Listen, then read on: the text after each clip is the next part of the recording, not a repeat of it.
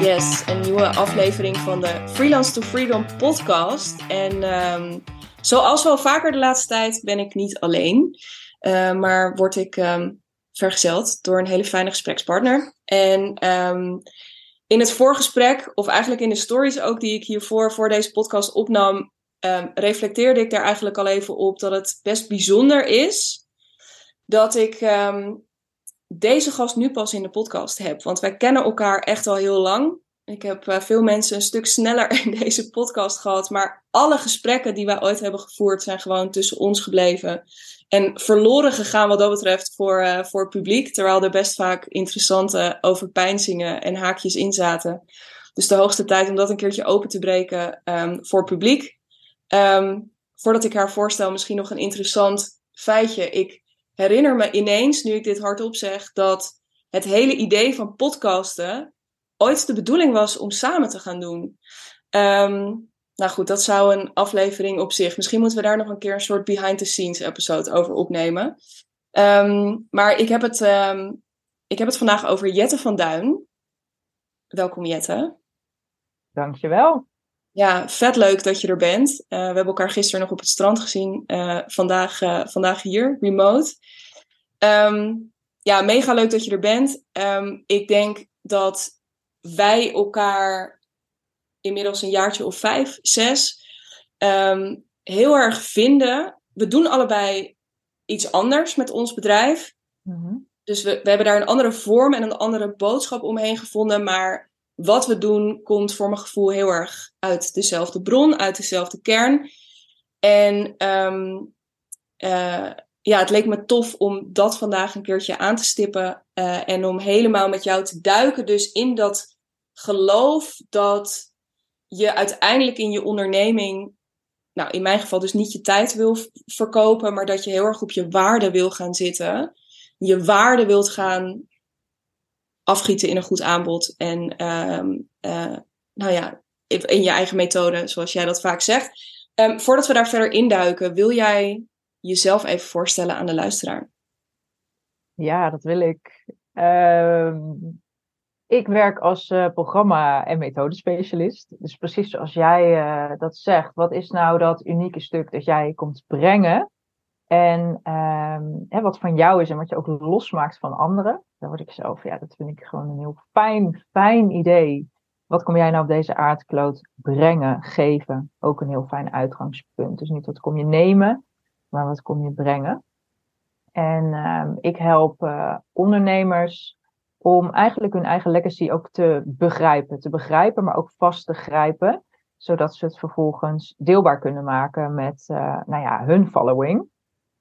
En uh, vanuit mijn achtergrond als onderwijskundige help ik dat ook om in ja, didactisch sterke methodieke programma's vorm te geven zodat je klant er ook het maximale resultaat uit haalt. Want dat is natuurlijk als die eindgebruiker gaat vliegen en hè, de impact daar echt zichtbaar en voelbaar en meetbaar gaat worden, ja, dan, dan heb je succes als uh, ondernemer natuurlijk. Ja, te gek, te gek. En um, dat vind ik meteen heel interessant, want dit is natuurlijk, nou ja, nogmaals, weet je, dat is dus waar wij elkaar ook heel erg vinden, want dat is waar ik met mijn klanten ook naartoe wil. Hè. Het is niet je tijd die je verkoopt of alleen maar een soort je expertise die je uitvoert of die je kon brengen, maar um, ja, echt dat, dat unieke resultaat dat alleen jij kunt brengen door de visie die je ook hebt op je vak wellicht. Um, wat is daarin, als ik die vraag helemaal plat sla die er nu door mijn hoofd gaat, wat is precies het probleem bij klanten? Want jij zegt, hè, het zijn waarschijnlijk vaak experts die bij jou komen. Mm-hmm. Um, je zou toch zeggen dat ze um, hun eigen werkwijze of uh, dat ze gewoon weten van zichzelf wat ze kunnen of welk resultaat ze komen leveren bij hun klanten. Um, wat is precies het probleem waar jij ze dan bij helpt? Mm-hmm. Nou, echt twee, twee die er met kop en schouders boven uitsteken. Eén is uh, de vorm is leidend. Mm. Dus mensen schieten te vaak direct in een vorm. Dus hè, ik noem maar wat, ik wil een online programma, ik wil een high-end groepstraject, ik wil een e-book, ik wil een podcast vormleidend maken. Um, waarmee de inhoud vaak ondergeschikt wordt. Ehm, het tweede ding, en dat noem ik altijd hè, je goud, die unieke toegevoegde waarde die alleen jij kunt brengen, eigenlijk je blauwdruk, ehm, dat we die niet zien. Dat die zo vanzelfsprekend is. Hè? Ehm, we zitten er bovenop, we vinden het saai, we denken dat iedereen het kan en we zien het gewoon niet. En uh, door dat terug te geven aan ondernemers, en daar heb ik gewoon mijn eigen aanpak voor van hoe halen we nou eigenlijk naar boven wat jou nou zo aan je hart gaat, door dat zichtbaar te maken, terug te geven aan ondernemers, mensen zien, oh, dat is mijn stuk, zo logisch. Nu snap ik het, nu klikt de puzzel in elkaar. Ja. Um, en uh, dus, dus dat is gewoon echt blind zijn voor onze eigen waarden. En daar hebben we gewoon dus anderen voor nodig uh, die ons dat spiegelen. Ja, ja die uh, ervaring deel ik heel erg. Want um, vanuit jouw ervaring, wat gebeurt er als je dat kunt zien of kunt begrijpen, uh, zoals jij dat eerder zo mooi zei? Dan kun je hem gaan, gaan vertalen natuurlijk naar opbrengsten voor je klant. Uh, dus wat ik, ik zeg heel vaak, hè, trek het nou uit de cloud en maak het tastbaar. Dus um, het, het, het ongrijpbare grijpbaar maken, het onzichtbare zichtbaar maken, het niet de energie meetbaar gaan maken. Um, dus door het um, eerst belangrijk te maken, kun je het daarna ook gelijk weer zo snel mogelijk liefst onbelangrijk maken. Maar je moet het even gezien hebben, gevoeld hebben. Het mag even geïnternaliseerd worden. Dus het is ook echt heel erg op, op gevoelsniveau, op energiebasis, dat je hem echt, ik noem dat een innerlijke upgrade. Mm-hmm. Dat hij echt mag landen in je, oh ja, dit is waar ik van ben. Uh, maar dus vervolgens dat je hem kunt gaan vertalen wat betekent dat dan voor mijn klant? Welke transformatie zet ik dan in gang? Wat levert het mijn klant? En uh, ik, ik werk altijd met twee types resultaten. Meetbaar op, op gevoelsniveau. Hè? Wat zie je gebeuren bij die klant? Hoe voelt die klant zich? Maar ook op meetbaar niveau. Um, en dat is iets waar, um, ja, waar ik me ook wel hard voor maak. Uh, er mag ook gewoon een tastbaar resultaat uitrollen. En die combinatie van beide maakt het gewoon heel, heel sterk. Nou, en ik denk... We... Oh, sorry dat ik je... Maak je zin af. Nee, ik moet denken, één, uh, voor jezelf. Hè, dat je jezelf stevig voelt. Nou, hè, jij hebt dat ervaren, dat zie ik ook bij klanten. Dus stevigheid in salesgesprekken. Stevigheid, ja, hier sta ik voor. Dit is wat ik doe. Dit is wat me onderscheidt. Dit is waarom je bij mij moet zijn.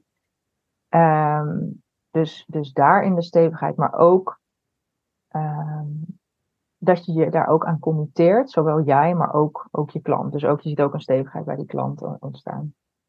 Ja, want dat vind ik wel altijd fascinerend ook aan, aan wat jij doet. En waar ik mijn klanten inderdaad ook altijd graag in mee wil nemen, is dat je um, uh, in mijn geval in die transitie van uh, freelancer zijn en eigenlijk hè, aangehaakt worden in opdracht, een stukje uitvoeren. Um, en daar dus altijd, ja, niet dat er echt een soort hiërarchie is of bestaat, is natuurlijk ook allemaal maar concept, maar toch, je hangt er toch altijd net een beetje onder. Je volgt meer dan dat je per se leidt. En dat dus eigenlijk wat ik jou nu ook hoor zeggen, dat door uh, grip te krijgen op wat jij doet en wat je komt mhm. brengen, je dus ook echt naast die klant kunt gaan staan om ja, echt samen op een gelijkwaardige manier je te committeren aan die transformatie. Ja, ja, super. Ja, dit is een hele mooie, omdat je daar in de leiderrol kan gaan staan. Het kan heel goed zijn in je vak, echt een expert zijn. Maar voeg daar nou ook die visie aan toe en die bewezen aanpak aan toe. Hè, wat ik allemaal omvat als een methodiek, een methode, wat ik nog veel verder vind gaan dan een niche of een propositie of een positionering. Dat is eigenlijk allemaal inclusief in een methodiek, vat je dat allemaal samen. Daarmee kun je ergens in voorgaan. Daar, dat kunnen mensen volgen. Ze kunnen letterlijk op die trein stappen. Ja. En dat is waar uh, inderdaad het grootste verschil zit. Je bent ergens van. Je bent ergens van. Je ja, ja. voor, je hebt je plek Precies. Nou, maar het is wel een mooi, want de verdieping die daar dus in zit in wat jij doet, is het is leuk dat je ergens van bent. Maar als je uh, helemaal in je eentje ergens van bent, of geen hond meekrijgt in waar jij van bent, dan sta je daar ook een beetje als een roepende in de woestijn. Dus het is wel eigenlijk waar jij dus uh, handvatten voor geeft, um, is met zo'n eigen methodiek. is wel um, nou, daar heb ik zo meteen waarschijnlijk nog duizend vragen over. Maar um, om ook anderen mee te krijgen. Um, en daarin dus echt meer dan alleen maar die visionair zijn. Echt die leider uh, ja, die anderen ook daarin kan voorgaan en anderen achter zich aan kan krijgen. Ja, en dat zie je ook natuurlijk ook bij jouw klanten, ook bij mijn klanten. Het zijn allemaal uh, veranderaars. Het zijn allemaal mensen die nieuwe hè, mogelijkheden. Kijk, dit, hier worden we mee doodgegooid. Het gebeurt heel veel in ons veld. Um, ze komen een nieuwe kijkwijze brengen, een nieuw perspectief, een nieuwe manier, een nieuwe uh, denkwijze. Weet je? En de, de, de, de, de vloek daarbij is dat mensen het vaak nog niet zullen begrijpen.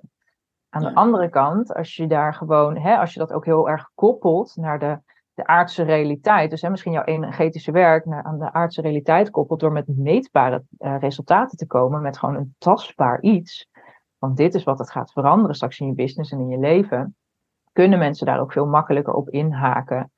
Uh, maar belangrijk ook, hè, daar zitten ook gewoon nog vaak overtuigingen, blokkades. Vaak ook bij vrouwen, hè, bang om zweverig te zijn, bang om vaag over te komen, bang om niet onbegrepen te worden.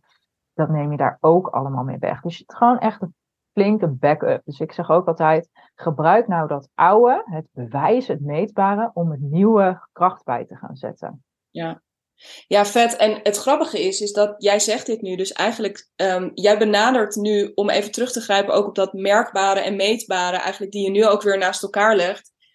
Mijn eerste gedachte die ik daar net bij had was, waar ik ook een vraag over wilde stellen, maar um, nou ja, zo gaat het bij mij in mijn hoofd de hele tijd. Um, was dat ik meteen dacht, oh ja, in een wereld waarin meetbare resultaten heel erg de ja, de boventoon voeren of heel mhm. belangrijk gemaakt worden. Hè, dus alles data gedreven, daar heel erg op zitten. Wat een verademing dat jij met je merkbare resultaat komt. Maar het leuke is dat jij nu eigenlijk met een voorbeeld komt van een stroming ondernemers die misschien veel, mhm. of ja, te, waarbij dat meetbare, merkbare uit balans is, juist op de merkbare resultaten. En je die juist weer heel erg kan helpen naar meetbaarheid. Ja. Um, Dus um, ja, wat, wat is daar? Ik, ik proef ook een soort mannelijkheid, vrouwelijkheid of zo in dat meetbare en in dat merkbare. Hoe mhm. kijk jij daarnaar? Ja, dat is het, uh, dat is het absoluut. En kijk, we zijn natuurlijk helemaal doorgeslagen in alles heel meetbaar maken. Ik, ik heb daar eerst ook echt een aversie tegen gehad. Zeker ook vanuit mijn achtergrond. Hè. Dan moest alles met doelen en planmatig. En en ik heb me daar altijd zelf enorm tegen afgezet. Maar het, het versterkt elkaar. Het helpt elkaar. Weet je, het, het, uh, je bouwt daarmee iets op. Uh, kijk, in de ideale wereld denk ik ook wel net zoals energetische marketing. Hè, dat alles, hè, dat we helemaal op die energie mee kunnen bewegen. En dat we alles naar ons toe trekken wat we willen. Dat is natuurlijk, of voor mij zou dat de ideale situatie zijn. Soms kan je dat een handje helpen door het even woorden te geven of het even tastbaar te maken, te concretiseren of het ook wel eens vast te leggen, al is het maar in tekst, maar vaak ook in een, in een visual. Hmm. Te begrijpen, um, dus eerst te begrijpen wat je doet. Nou, kun je ook allemaal modellen bij pakken, hè, hoe ons brein werkt, bijvoorbeeld, om daar vervolgens ook weer iets nieuws uit te kunnen gaan creëren. Ja. Uh, dat daar weer iets nieuws uit mag ontstaan, maar dat je, dat je daarmee ook vrij maakt. Dus dat zeg ik ook vaak. Het vaste in je business maakt je juist vrij. Wat ik zie is dat zeker mensen die met energie werken, therapeuten in de coachingswereld, daar um, een hekel aan hebben om dingen vast te zetten. heb ik zelf ook heel lang gehad. Uiteindelijk, doordat ik dat zelf ben gaan doen, bijvoorbeeld een half jaar groepstraject aan gaan bieden. Nou, dan moet je een planning van een half jaar hebben. Dat heeft me vrijer gemaakt dan ooit. Hmm. Uh, bijvoorbeeld mijn eigen aanbod gaan smeden, waar ik jaren geleden mee begon. Dacht, nou, dit is de holy grail. Als ik nu twee of maximaal drie pakketten aanbied en ik zeg, ik ben hiervan, lieve mensen, take it or leave it, dan ben ik er toch? Nou, en dat bleek ook zo, zo te zijn. Maar om dat vast te gaan zetten, om ergens voor te gaan kiezen, om dat eruit te gaan kristalliseren, wat wil ik dan aanbieden voor wie en wat levert dat dan op om me daaraan te committeren? Dat was het wat het spannend maakte en lastig. Ja. Maar doordat ik dat ben gaan doen, heb ik mijn vrijheid kunnen kopen eigenlijk. Heb ik, uh, dus dat vind ik altijd een mooie. Hè? Wat nou als het vast je juist los en vrij maakt in de business? Ja, vet mooi idee. Ik moet denken aan volgens mij het, het, boek wat ik recent las en tot vermoeiens toe aanhaal. Tenminste, als je veel van me luistert en leest, dan is dit de zoveelste keer. Maar dat ging uh, Creative Confidence, waarin ook heel erg aangehaald werd dat ook, in het, ook al in het creatieproces, maar dat geldt hier eigenlijk ook weer voor, dat je, ehm, het zetten van kaders of het jezelf opleggen van Mm. bepaalde beperkingen, of dat nou in tijd is, in ruimte, in dat dat uiteindelijk de grootste de, een van de grootste creatieve doorbraken gaat zijn. Eh, en daarbij kun je denken aan nou, een deadline zetten op bijvoorbeeld het, het, het afronden van de eerste versie van je boek. Maar dat kan natuurlijk ook voor je aanbod zijn. Of dat je met jezelf afspreekt. Ik schrijf in 30 minuten um, elke dag mijn post. Meer tijd heb ik gewoon niet. Ja. Um, dus dat is wel uh, dat is een interessant haakje. Wat heeft jou er... Want ik kan me voorstellen dat je, de klanten die bij jou komen... en ik merk dat ook heel erg. Als ik um, klanten voor het eerst tegenover me heb zitten... dan is er zoveel mogelijk... Mm-hmm. Um, en er is dat gevoel van, oh god, maar als ik zo meteen kies, dan kies ik vooral ook een heleboel niet. Ja. Um, ik denk dat wij dat allebei heel goed kennen, maar wat is voor jou daarin, want jij hebt dat gedaan, dat zeg je ook net. En dat heeft je heel veel opgebracht, maar wat heeft jou daarbij geholpen? Mm-hmm. Mm-hmm. In het maken van die keuze. Ja. Hoe help jij jouw klanten daarbij nu? Misschien is dat een, in, misschien is dat een route ja. om hem te pakken. Nou, in eerste instantie moet het contrast er zijn. Hè? Dus het, uh, het moet uh, gewoon niet meer leuk zijn, irriteren. Hè? Tegen een plafond aan zitten, dat gevoel. Ja. Ja. Uh, het contrast, nou, natuurlijk hè, moet de klant dat zelf voelen. Ik wil veranderen, dit mag anders. Altijd punt 1 van transformatie natuurlijk. Ehm, wat heeft mij daarin geholpen? Nou, dus weer terug naar die inhoud. Naar Um, ik noem het ook heel graag, hè? Je, je legacy, je methode. Maar altijd gaan kijken. Um, um, nou, daar werk ik vaak met, met, met echt hele hoge over, weet je, echt levensvragen. Maar mm. altijd wel, wel, ja, bijvoorbeeld, hè, die, die, die, die vragen hebben wij vaak ook aan elkaar gesteld. Welk stukje in de wereld is kapot dat jij wil veranderen? En, nou, die vraag zal iedereen wel eens gehoord hebben, die kennen we wel. Maar als je die goed aanpakt, is daar zo verschrikkelijk veel informatie uit te halen. Uh, ik, ik, kijk altijd uh, naar waar zit boosheid op bij mensen. Mm. Waar, waar irriteren ze zich aan in de markt? Ja. Uh, ik kijk altijd naar een persoonlijke levensverhaal. Hè? Wat hebben ze zelf meegemaakt? Ze heel erg op die emotionele laag mee resoneren van wat ehm, ja, is eigenlijk hè, jouw, jouw levensdoel hier op aarde. Dat zul je ook altijd zien, dat, uh, dat, dat door dat allemaal samen te gaan brengen en daar de rode draad in te gaan ontdekken, dat is waar je mensen ziet, oh ja, dit is wat ik wil doen. En daar ook vaak het besef krijgen, nu begrijp ik ook dat dit echt mijn ding is. En dat ik heb altijd gedacht dat dit voor iedereen heel logisch was, dat iedereen deze verandering wil op de wereld. Maar ik zie nu dat het echt van mij is en dat ik hiervoor mag gaan staan. Ja, dat is interessant dat je deze aanhaalt. Want wat, ik daarmee, wat je eigenlijk daarmee ook zegt, is dat een heel. Als je kan vastpakken wat dan jouw ding is, dat daarmee niet per se alle concurrentie weg is. Maar dat je wel. Ik moet denken bijvoorbeeld aan mijn klanten die allemaal binnenkomen, vaak als copywriter, event manager, uh, jurist, uh, recruiter. Weet je, letterlijk. Als zij, zij komen vaak met het gevoel van ja, maar zo bijzonder is het niet wat ik kan. Met, met als bijzin iets van, want er zijn er nog honderdduizend. Uh, uh, ja. En dan zeg ik ook altijd, ja, dat is ook zo. Zeg maar, nu in, in de rol en op de plek waar je nu zit, ben je ook, dat is heel hard en dat is ook niet per se, maar ben je ook een van de ja. zoveel. Heb je misschien al een beetje geniched? Ja. Ben je er voor bepaalde branches of maar je bent wel een van de velen. En, en ik hoor jou ook heel erg in door die eigen werkwijze te gaan omarmen. Of veel echt keuze te gaan kiezen dus. Ja. Um, kun je het echt van jezelf maken. En die, die pool van concurrentie. Ja. Je niet helemaal elimineren, maar wel voor een heel stuk verkleinen. Ja, het is echt die visie. Dat is een van de dingen waar ik altijd mee start met mijn klanten. Die visie eraan koppelen. Ja. Waar geloof jij in? Waar ben jij van? Waar sta je voor? Uh, nou, dat ja, natuurlijk op je klant ook koppelen, maar met name ook die bewezen aanpak daaraan koppelen. Omdat mensen hebben met, met je expertise en wat je zegt, je bent je vak, hè, Ja. we doen dan een trucje. Ja, Ehm, ik ga ook dat met mijn klanten daar echt helemaal de diepte op in. Maar wat doe jij nou precies en waarom? En ja, natuurlijk, waar resulteert dat in? Dan, dan wordt het Ja. echt interessant.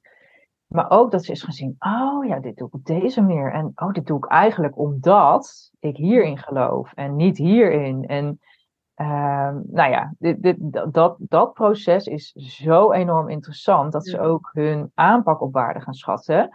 Waar ze eerst vooral altijd op de output, het resultaat, dat ze dat, dat als waardevol zagen, zien ze nu ook dat het proces heel waardevol is. Eigenlijk, hè, wow, ik neem ze echt mee op transformatiereis. Ja. Ik laat ze zelf de brug van A naar B slaan. Ik geef ze echt tools for life. Ik laat ze antwoorden uit zichzelf ophalen. Dat is waar de waarde zit. Ja. Um, heb je natuurlijk hè, de sell them what they want, give them what they need. Dus de output is natuurlijk uiteindelijk wel wat de klant wil kopen. Ja. Maar waar ik zelf zie dat mijn klanten transformeren, is dat ze gaan inzien hoe waardevol de transformatiereis is waar ze hun klanten op begeleiden. Ja, ja en, wat hun, en wat dus daar letterlijk, daar wil ik het zo meteen zeker ook nog over hebben. Ik hoor je net die woorden gebruiken. Um, uh, van jezelf op waarde, letterlijk ook jezelf en wat je kan op waarde kunnen schatten. Um, daar wil ik zo even op terugkomen. Maar ik hoorde je eerder iets anders zeggen. Al eerder ook namelijk. Dus ik dacht, hier wil ik eventjes op inhaken. Je hebt het uh, over een bewezen aanpak. Mm -hmm. En ik kan me voorstellen, ja, ik spreek jou heel vaak, dus ik weet wat je daarmee bedoelt, maar ik kan me voorstellen dat je luistert en dat je denkt, ah, ja, weet ik veel, uh, eigen aanpak. Nou ja, oké, okay, daarvoor moeten ze dus bij jou zijn. Of misschien eerst bij mij, nou, I don't know. Maar om dat eruit te vogelen. Maar dat stuk bewezen, kan ik me mhm. best voorstellen dat je denkt... Ja, nou ja, bewezen, dat niet. Um, heb jij daar iets uh, wijs over te zeggen voor degene die dat denkt, mogelijk? Ja, wanneer, wanneer is het Wanneer bewezen? is het bewezen? Ja. Ja, wanneer is het bewezen? Vaak uh, zijn we als personal brands zelf het, het, de belichaming daarvan. Mm-hmm. Uh, dat betekent natuurlijk niet hè, dat wat voor ons werkt, dat we dat gewoon knippen, plakken, op onze klanten doen. En uh, kijk eens, deze methode, tien stappen, ben ik miljonair geworden, nu kan jij dat ook. Nou, weet je, daar, daar ben ik ook heel erg op tegen. Daar, dat is ook niet waar, het, waar een methode in mijn ogen om gaat. Het hoeft ook niet wetenschappelijk bewezen te zijn van mij, tenzij jij een expertise hebt waarbij dat wel heel belangrijk is, bijvoorbeeld of dat belangrijk voor jezelf is. Um, ik ga met name naar, met mijn klanten kijken hè, van wat is dat resultaat, wat is die stip op de horizon die jij wil garanderen aan je klant, waar jij je hart voor maakt. Um, en dan passen we backwards design toe. Dus gaan terugredeneren. Als jij dit belooft, deze stip op de horizon, wat is er dan voor nodig om daar te komen? Dus stapsgewijs terug gaan redeneren. Uh, en bewezen, nou, het ligt eraan hè, van, van wat, wat je vakgebied is, wat jouw werk is. Maar bijvoorbeeld in coaching uh, werk ik ook met mensen pas op het moment dat zij bijvoorbeeld al x aantal jaren ervaring hebben. Maar dat zij ook al klanten door dat proces hebben begeleid. Ook omdat ik het anders niet met ze kan gaan vastleggen. Dus ik kan niet met iemand die zegt: Ik wil starten ik wil iets in de voeding gaan beginnen en daar wil ik een methode en programma van maken, kan ik niks mee. Want alles is op basis van ervaring, um, reflectie van wat deed dat met je klant? Wat deed dat met jou? Hoe voelde dat voor je klant? Wat hebben, wat hebben je klanten eruit gehaald? Welke resultaten zie je? Hoe zijn ze veranderd door met jou samen te werken? Dat is wat voor mij bewezen is. Dus ja. um, ook weer het merkbare en het meetbare, wat ze in het verleden bij klanten hebben bewerkstelligd met die specifieke aanpak. Ja.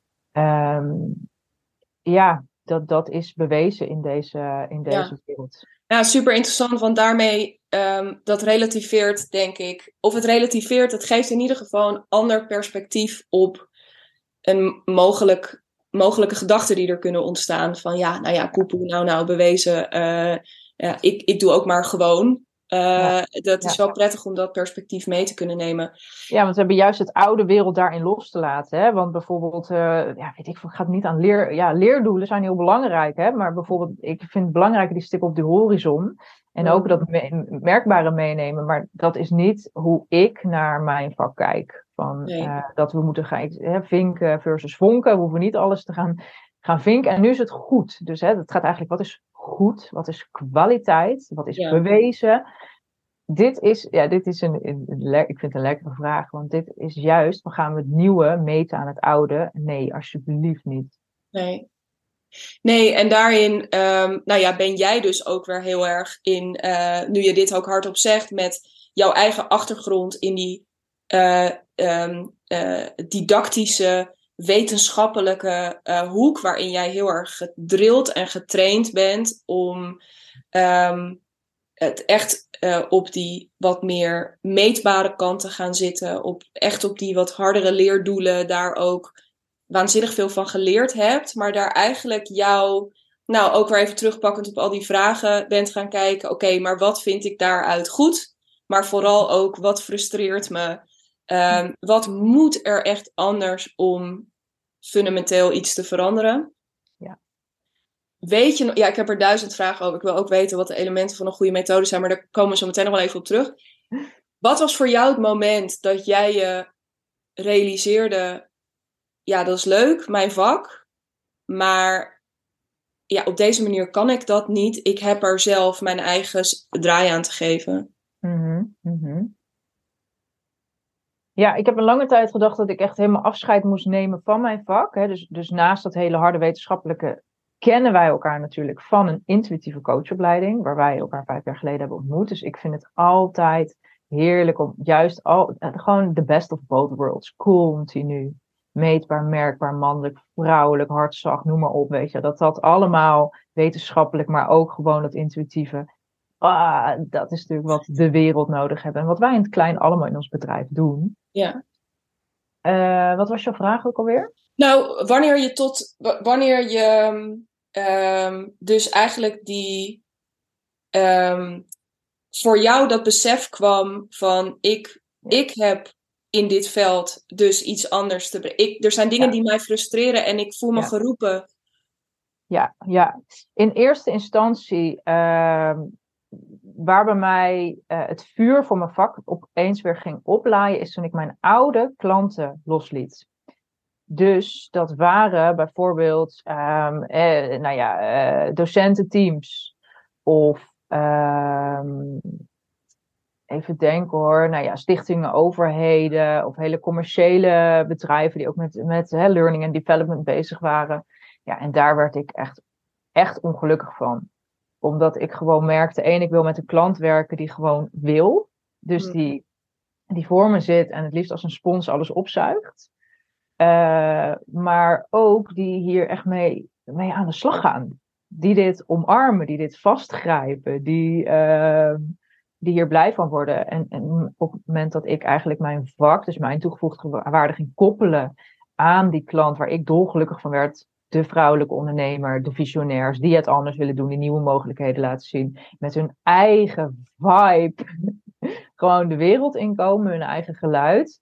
Ja, als ik daar, nou ja, dat is waar het voor mij um, uh, helemaal weer ging stromen en de energie er weer op zat. En ik dacht, ja, met, um, hier heb ik een aanbod op te gaan smeden. Ja, vet. En, uh, ja, en die, die mensen kan ik het beste helpen, maar die wil ik vooral ook helpen. Best belangrijk. Ik denk dat dat ook, kan ik me zo voorstellen, ik weet niet hoe jouw ervaring daarmee is, maar dat um, zowel bij mezelf, maar ook als ik uh, klanten binnen zie komen, dat, de, uh, dat het best lastig kan zijn om heel erg, om echt, misschien wel voor het eerst van je leven, echt in die vraag te duiken.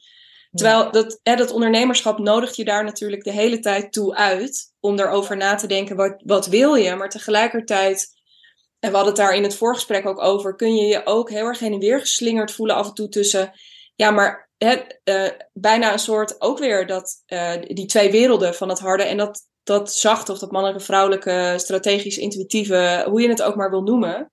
Ja. Uh, van wat wil je eigenlijk nog meer dan wat kan er allemaal? Of wat is er strategisch slim? Ja. Um, dus mensen daar naartoe begeleiden. Um, dat is denk ik, en is voor mij in ieder geval een heel belangrijk onderdeel van wat ik doe. Is wat mij betreft de basis van. Als je dan toch wil kappen met je uren verkopen, wat je niet meer wil. Nou, dat is al een goed begin. Weten wat je niet meer wil. Maar om dan iets nieuws te bouwen, dat wil je echt gaan doen op basis van wat jij heel graag wil. Dus het is wel mooi dat je die er ook nog even voor jezelf ook zo sterk benoemt. Um, ja. ja, ik wil gewoon fucking hell. Ik wil gewoon deze mensen die ja. van die mooie dingen doen. Die wil ik gewoon. Ik wil dat ze slagen. Ik wil dat het ze lukt. Ja. Ja. ja. En jezelf daar altijd ehm, daar, daar merk ik dat ik mijn klanten ook vaak, ook hoe, hoe, succesvol ze al zijn, altijd nog ook voor mag behoeden. Ja, maar wat kom jij brengen? Hmm. Ehm, hè, waar zit jouw energie op? En, en dat is ook ehm, in de, de eerste jaren van, van het ondernemerschap heb ik ook heel veel geteacht. Ik heb toen zelf, de, dat noemde ik de aanbodformule. Van inderdaad, hoe kom je nou tot datgene wat van jou is? En uh, drie ingrediënten, maar vooral de uh, volgorde van die drie ingrediënten, die zijn zo bepalend. Dus dat was, uh, of is, ik, ik, ik, heb het er nooit meer over, maar die, dat is nog steeds voor mij een waarheid. Jouw goud, keer jouw ideale klant, keer jouw way of working. Maar die volgorde is vooral zo belangrijk. Dus één, wat kom jij brengen? Ja. Op wie plak je die waarde? Ja. Op wie wil jij dat doen? Omdat je bent je instrument, jij moet vol van energie zijn. En die way of working, de manier van werken. Ja. En daar um, um, ja, had ik altijd een raster bij van je hebt online en offline. En je hebt groepen en individuen. En daar kan je eindeloos mee combineren. Ja. Maar wat past bij jou nu op dit moment? Maar dus ook die vorm echt als laatste in die formule plaatsen. Omdat die, die mag nooit leidend zijn in mijn optiek. Nee, nee, heel interessant. En ik denk ook dat het. Uh, dus ik kan me voorstellen, ook als je luistert, weet je, dat het. Um, uh, best een interessant gedachte-experiment um, is, zou kunnen zijn, dus heel, heel tastbaar om, oké, wat nou. Ik merk het namelijk ook best vaak in, in sales calls dat er dan uh, van ja, ik, ik heb, of ik heb al wel eens een opzet gemaakt voor een online programma. Of ik ben begonnen aan een, een videotrainingje. Of ik heb een ja, half e-book heb ik al geschreven. Of ik ben um, uh, bezig met het uh, maken van een gigantisch werkboek voor managers of andere dingen. Maar er zit inderdaad al heel veel vorm in. Maar wat is, nou, wat is daar nou het goede in?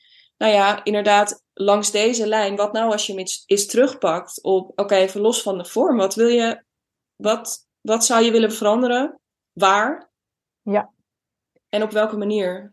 Juist. En een derde component daarbij, en die staan ook prominent op mijn website, inhoud, vorm en rol. Ja. En wat mij betreft is dat, vormen die drie componenten de ideale omgeving uh, om voor jezelf binnen te, te, groeien, te ontwikkelen, maar ook voor je klant. Ja. Die rol, die is ook zo, zo, zo belangrijk, die ik altijd ook op, ja, op drie niveaus indeel. Maar wie wil jij zijn? En waar ja. kom jij het beste tot je recht? En, en hier hebben wij natuurlijk ook vaker over gehad, welke rol ben je ontgroeid? Ja. Zeker al wil je van freelancer naar ondernemer, of net zoals bij mijn klanten, van, van ondernemer veel meer, nou, nog meer uit de uitvoer en echt die legacy, die waarde, dat intellectuele ja. eigendom gaan verkopen. Dan heb je een bovenste rol te gaan opereren. En dat is ja. die van leider, ik noem het ook vaak designer, het, op het conceptuele niveau. Ja. En uit die onderste laag te stappen van uitvoerder. En um, ja, die drie, die, die, drie elementen. Het zorgt echt op een nieuwe manier van kijken, ook naar werk. Ja. En naar wat je komt brengen, maar inhoud, vorm en rol. En, en daar dus altijd, en dat klinkt dan lekker egoïstisch, hè, maar wat is jouw waarde? Wat wil jij brengen? Wat kom jij brengen? Waarvoor ben je hier? Welke vorm kom, kom jij het beste tot uiting? En Nou- welke, welke rol kan, geef je jezelf de meeste goede? Dat is, wel, dat is wel mooi inderdaad. Ook heel erg kijkend naar inderdaad op welke manier, dat is een vraag die ik mijn klanten altijd stel, op welke manier kun jij de allerbeste resultaten leveren? We zijn, Ja. En dit vind ik altijd een interessante spagaat ook hierin, ook in wat jij net zegt. Aan de ene kant ben je heel erg bezig natuurlijk met de waarde die jij komt brengen, die, die is alleen maar waardevol bij de gratie dat je die ergens kan komen brengen. Dus het is belangrijk om na te denken over wie is die klant en hoe service ik diegene of hoe begeleid ik mensen daar het beste bij. Maar jij bent zelf ook een factor daarin. En als jij alleen maar je blik zet op, ja, maar dat is een, ik noem maar even iets, een traditioneel corporate bedrijf waar ze gewend zijn dat er een consultant binnenkomt die één keer in de maand een training geeft. Nou, weet ik veel. Dus dat is dan ook de. Daar heb ik me dan, uh, om wat voor reden dan ook, in mee te bewegen. Uh, terwijl je daar zelf op leeg loopt. Of terwijl je zelf niet gelooft in die aanpak. En daardoor vervolgens dus leeg loopt. Het is heel belangrijk, denk ik, om echt te, te durven kijken ook. Maar die is best spannend. weet niet hoe jij daar. om echt te gaan kijken naar inderdaad, wat past mij? Hoe kom ik tot mijn recht en hoe kan ik kwaliteit leveren?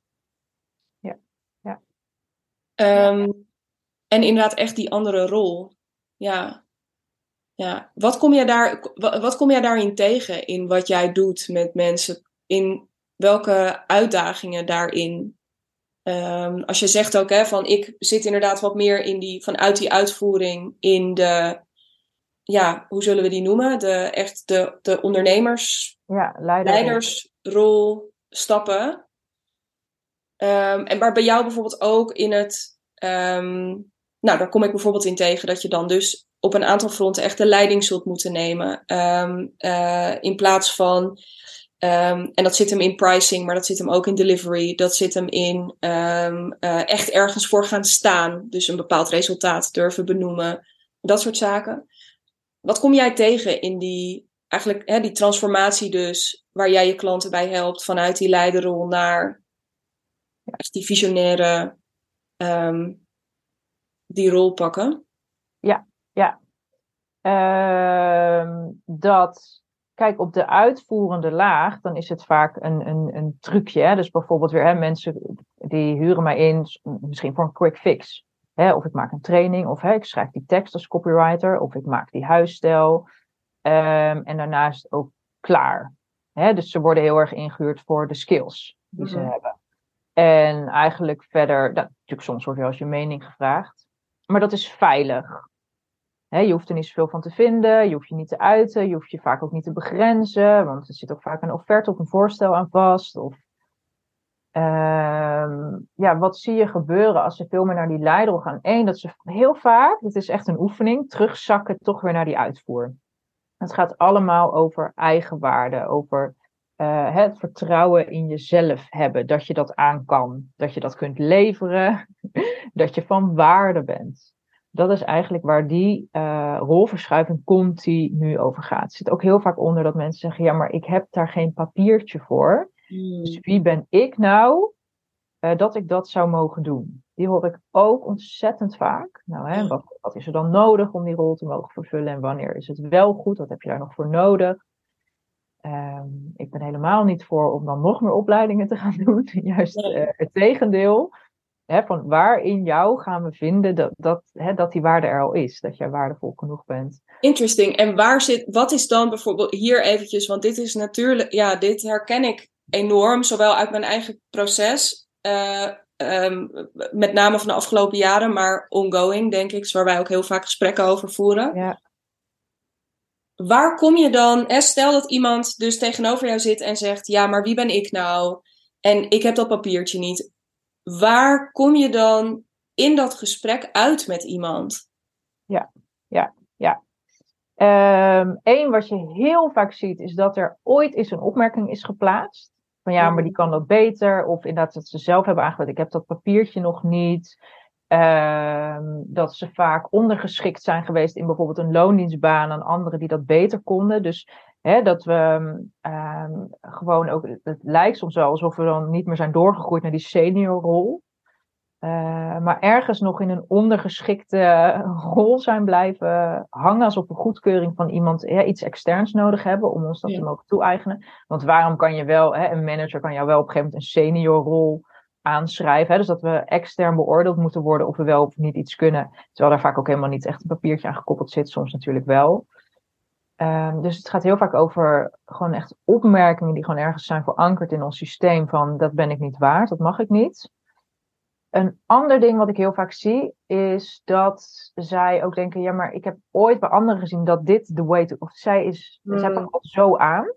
Dus ik moet dat ook zo doen, maar dat kan ik niet. Dus bijvoorbeeld, uh, ik moet denken aan, nou zeg een, een web uh, designer of zo, die bijvoorbeeld ook zegt van ja, maar ik ben niet super goed in dat hele technische stuk achter scherm, dus dat kan ik dan niet doen. Nou, er zijn natuurlijk meerdere wegen die naar Rome leiden, leiden, of ga dat uitbesteden, of zet ergens een punt. En dit is waar ik het heel vaak met mijn klanten over heb. Waar zit jouw punt? Waar stopt het bij jou? Waar ben jij wel van en waar ben je niet meer van? Waar is iemand anders weer ontzettend goed in, waar je het aan mag overdragen? Maar wat vooral af van wat ben je niet, wat kan je niet, naar wat wel. Ja. En dan zie je dat er een nieuwe ruimte ontstaat. En dan moest ik net ook nog aan denken van, want een hele mooie uitspraak, ruimte geeft leegte, kaders geeft ruimte, om daar ook weer te gaan kaderen. Mm. Van, hmm, dan pak ik dit stuk en dit stuk. Maar daarna stopt het. Ik heb zelf bijvoorbeeld heel lang gedacht, ja, ik bouw geen online academies. In mijn begintijd zat ik heel erg op het online, stuk online programma's. Op een gegeven moment heb ik eigenlijk tegen ook echt aan mezelf toe moeten geven van ja, daar geloof ik geloof in online programma's hè, om kennis en vaardigheden aan te leren, maar niet op voor gedragsverandering. Dat is ook gewoon weer bewezen van daar hebben we mensen voor nodig. Dus nou, daar geloof ik niet meer in. Maar ik zat in het begin nog op die online programma's en ik dacht, ik kan geen online academies bouwen. Ik heb ze wel ontworpen vroeger, ik heb ook gebouwd ik vind het gewoon niet leuk. Ik loop er helemaal op leeg, die technische kant. Dus toen dacht ik, dan kan ik helemaal niet die wereld in. Dat is dan niet mijn, uh, uh, de kant die ik op moet gaan, want dat kan ik niet. Ja. Totdat ik dacht, wacht eens even, dat andere ook tegen mij. Ik dacht, dan is het pas waardevol, want dan is het een eindproduct. Dan Ja. staat er wat tastbaar, meetbaar en dan willen mensen het wel van me kopen. Maar ja, anders is het niks, het is leeg, het is, ja, wat staat er dan? Ja. Nou, totdat andere mensen mij eigenlijk ook begonnen te bevragen. Joh, ik bouw academisch, maar al mijn klanten lopen vast op die inhoud. Niemand weet hoe ze die inhoud vangen, hoe ze daar modules van maken, hoe, wat het sterk maakt, wat het waardevol maakt. Toen dacht ik, wacht eens, nou, dat- ja, dat, is, dat ik bijna dacht, dat is heel simpel. Dat doe je gewoon zo en zo. En dat mensen, wow, oké, wow. Toen dacht ik, hé, hey, wacht, hier zit waarde, hier zit waarde. Ja. Dus daar zat ik bovenop mijn eigen goud. Toen heb ik daar voor mezelf de punt gezet Ja. ik ben van de inhoud. Ja. En daarna, en nu is het gewoon niet meer in vragen. Weet je, klanten komen bij mij en die gaan er echt absoluut niet vanuit dat ik dat in modules of zo ga zitten gieten. Weet je, dat is gewoon omdat ik dat zelf ook echt zo, ja, eigenlijk heb afgekaderd. Zie ik dat mijn klanten dat ook gewoon, weet je, die natuurlijk, die nemen dat gewoon over. Mijn grenzen zijn erin heel duidelijk, maar dat is dus gewoon nooit meer eh, een vraag. Heel interessant, heel interessant. Ehm, en ook heel logisch, ook weer vanuit die, ehm, eh, ook, een- ook een beetje stoeiend misschien met de ehm, eh, uitvoerder versus daar uitstappen rol. Van Ja. dus heel erg het gevoel hebben dat iets pas waarde heeft als er een deliverable Ja. die, je die je bijna in je handen kan houden. Dus in het geval van een website of zo dan niet zo, maar of een academie. Maar ja, alsof er alleen maar waarde in die uitvoering kan zitten. Ja, ja, ja. Ja, dit, dit zie ik heel vaak bij klanten. Dus er moet een hele concrete output zijn.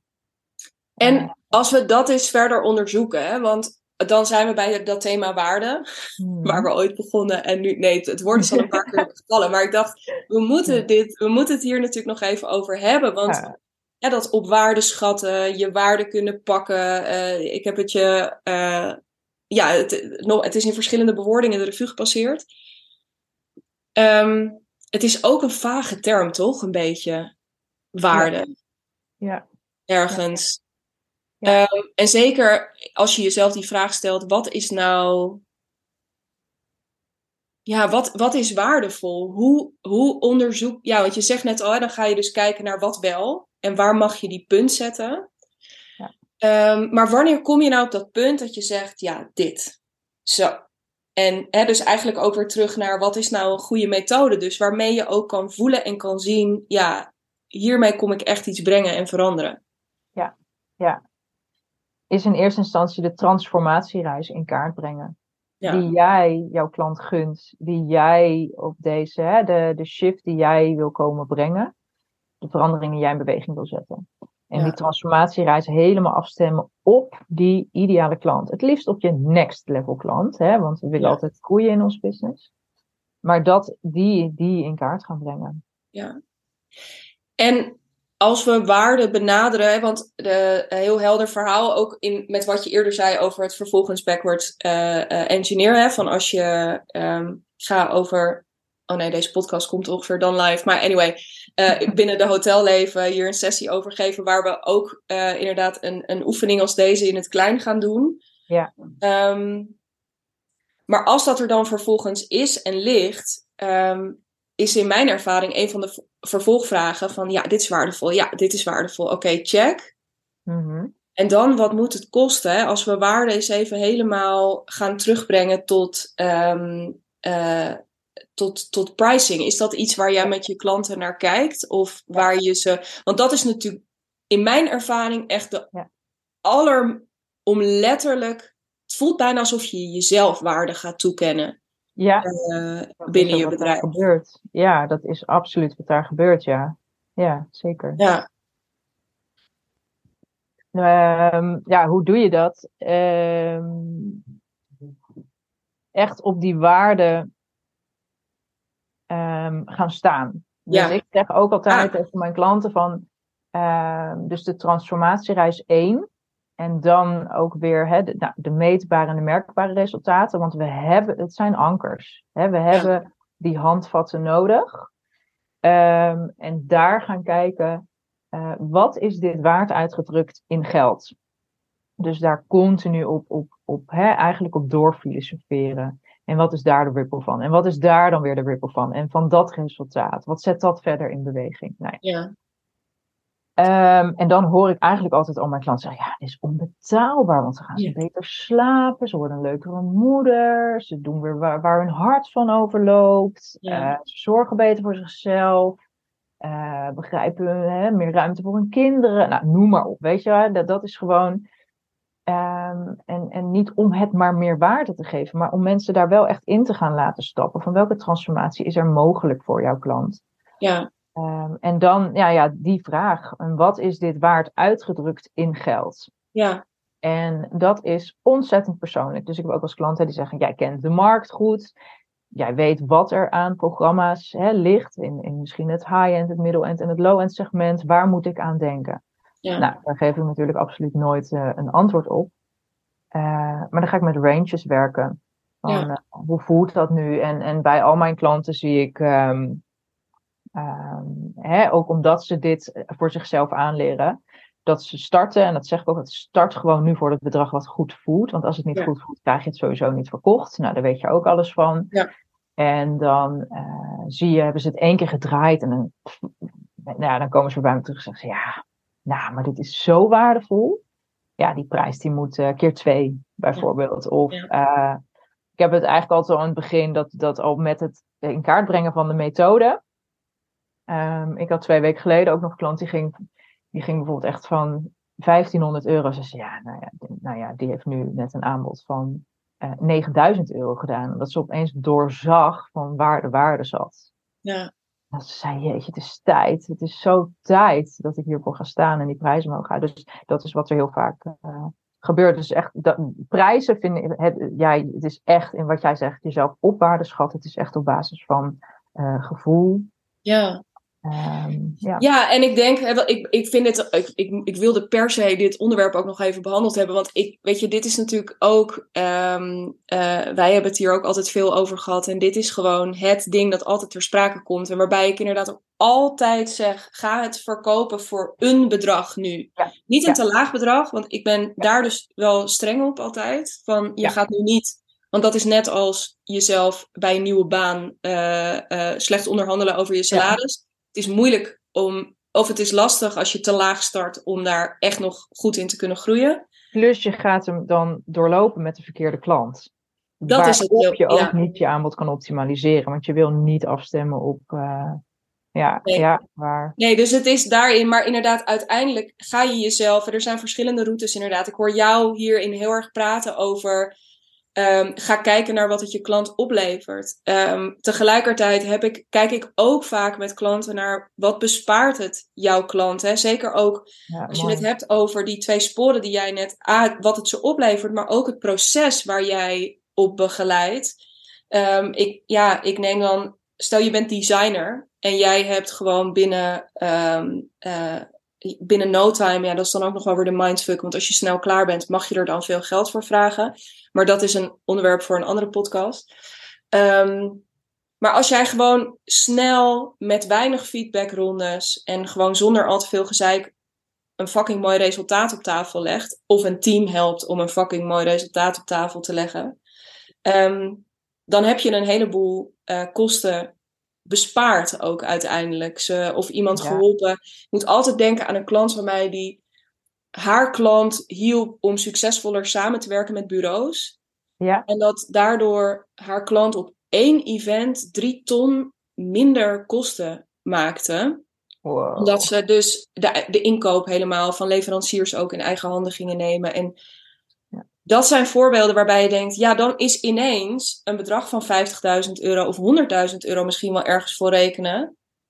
Ja. Is dan ineens helemaal niet zo gek. Maar terwijl als je dat bedrag gewoon nu zo de woonkamer of je kantoor in zou slingeren, zou je denken, jezus, wat een geld. Ja. Ehm, Ja, Dus het is, ja, pricing blijft een fascinerend thema. En daar gaan we niet. Maar het is wel mooi wat je zegt over. ehm, het is. Nou, wat ik bij jou er nog uit oppik, en die deel ik wel met je, is ook heel erg. Je kunt het pas echt op waarde schatten. als je die waarde ook zelf een keertje echt helemaal hebt kunnen zien en ervaren bij iemand. Ja. Ja, Absoluut, absoluut. En dat ga je, doordat je daar zo scherp op bent, vanaf dat punt, ga je het alleen nog maar zien, ook bij je klanten. Waardoor Ja. de waarde ook alleen maar zal vermeerderen. Ja. Hey, en ehm, eigenlijk als we dit zo tegen elkaar zeggen, en dit is denk ik ook iets waar wij ons vaker over verbazen, als wij dit zo tegen elkaar zeggen, dan denk ik altijd alleen maar, ja, Jezus, waarom werken we eigenlijk niet? Waarom werkt zo'n groot deel van zelfstandig Nederland, noem ik het maar even, en Hm. misschien ook daarbuiten, maar daar heb ik te weinig verstand van, nog niet op deze manier. En dan heb ik het nog niet eens per se over helemaal al met een eigen methode, want daar ben jij ook heel duidelijk in. Dat is pas, hè, dat, dat wordt pas relevant als je ehm, ook wat kilometers gemaakt hebt. Maar waarom Ja. werken we niet met z'n allen veel meer waarde gedreven? Wat is dat toch? Waarom blijven we zo plakken aan toch die uitvoerende rol? Dat waarderen in met een bepaald uurtarief. Wat is dat? Ja, ja. ja, dit is een waanzinnig interessante vraag. Ik denk eh, een manier van eh, controle, een, een schijnveiligheid, eh, een schijnvrijheid. Eh, maar natuurlijk ook gewoon een wereld gestoeld op toch wel die, ja, die, die, die mannelijke waarden. Regie, Ja. beheersbaarheid, controleerbaarheid. Ja, Ehm, maar ook hè, het, het überhaupt, kijk, als je, als je vroeger, eh, je vader was bakker, jij werd geboren, eh, geboren, je werd misschien ook bakker. Het was gewoon niet interessant. En dat is ook waar wij het veel over hebben, hè, de pir- piramide van Maslow bijvoorbeeld. ja, Eh, gewoon de, de fysieke behoeften, zekerheid, sociale behoeften, nou ja, allemaal dat soort. Dat was vroeger werk, dat dat leuk was, of dat dat voldoening gaf, of je van betekenis voelen, of hè, je eigen stuk in de wereld zetten, was gewoon niet relevant. nee. Het ging over overleven. En eh, dat zag wij natuurlijk ook vaak, hè, van een nieuwe, gewoon een, er is een nieuwe piramide. We bouwen daar zelf nu een nieuwe piramide op. Die gaat over eigenlijk het toevoegen van die vrouwelijke waarden erbij. Authenticiteit, overvloed, eigenwaarde, ja, eh, vervulling, van betekenis zijn. Ehm, en, en, en als je het mij vraagt, is dat wat, wat daar aan de hand is. En die zelfontplooiing. Hè, dat mogen ontdekken wie je dan bent en wat je dat Ja. komt brengen. Ja. En dat dat natuurlijk de he- hele, hele shift is die nu in de wereld ehm, gaande is. Dus ik denk dat we dat deel van ons gewoon ook, dat dat, dat, dat nu ook aan het ja, ontluiken is. Aan het ontvouwen. bijna. Dat we daar nu pas bij kunnen. Ja, echt, echt een nieuwe fase daarin. Nou ja, ik moet denken aan waar wij het in ons voorgesprek over hadden en wat, wat, wat je ook eerder in deze aflevering zei. Eh, eh, toen jij het had over de mensen met wie jij werkt. Hè, toen, die, die noemde je ook heel bewust eh, veranderaars. Ik zie dat ook, weet je. De, de mensen die bij mij komen zijn ook allemaal mensen die tegen een bepaalde frustratie of met een bepaald verlangen rondlopen binnen hun vakgebied, binnen wat ze doen.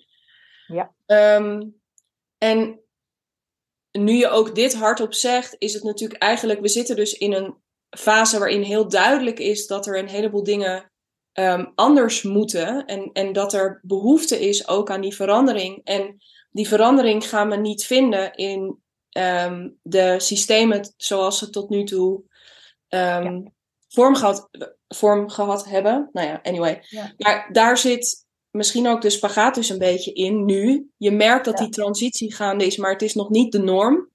Ja, ja, ja. Dus zijn we ook gewoon een beetje aan het pionieren met elkaar. Ja, absoluut. En um, hè, dat, dat we heel lang uh, van alles één manier hebben gehad.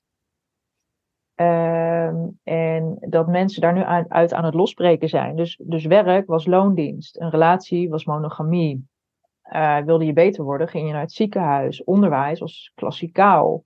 Ja. Uh, hè, wat professioneel. Dat is ja. grappig om op LinkedIn te zien. Daar hebben we een heel erg beeld bij. Dus één manier van professioneel zijn. Dus één manier van gezin. Ja. Nou ja, ik zit zelf in een uh, samengesteld gezin. Uh, dat ja. brengt behoorlijk wat uitdagingen mee, omdat mensen het ook niet begrijpen in die zin. Van, hé, je bent een beetje. Hè, er zijn zoveel. Kijk naar gender, dat was man en vrouw. Nou ja, nu, ik kan het soms niet meer bijbenen, weet je, hoeveel uh, benamingen daar nu voor, voor, zijn. Weet je, er zijn werk. Ja, kijk wat voor, voor opties daar nu zijn. Relaties. hoeveel benamingen en, en vormen de vormen die, die, ik wil zeggen, reizen de pan uit, maar dat klinkt negatief. Maar die, er zijn zoveel nieuwe ontpoppingen, nieuwe vormen van dingen die heel lang op één manier mochten. Ja. Ik denk dat, dat ja, jouw klanten, mijn klanten heel erg voorgangers zijn in van die mm. nieuwe manieren exploreren, uitdragen, maar ook overdragen op andere mensen. Ja. Um, ik merk ook bijvoorbeeld, ik heb een klant die uh, is schrijver. En die zegt ook, ja, maar mensen die hebben heel erg geleerd hoe je moet schrijven.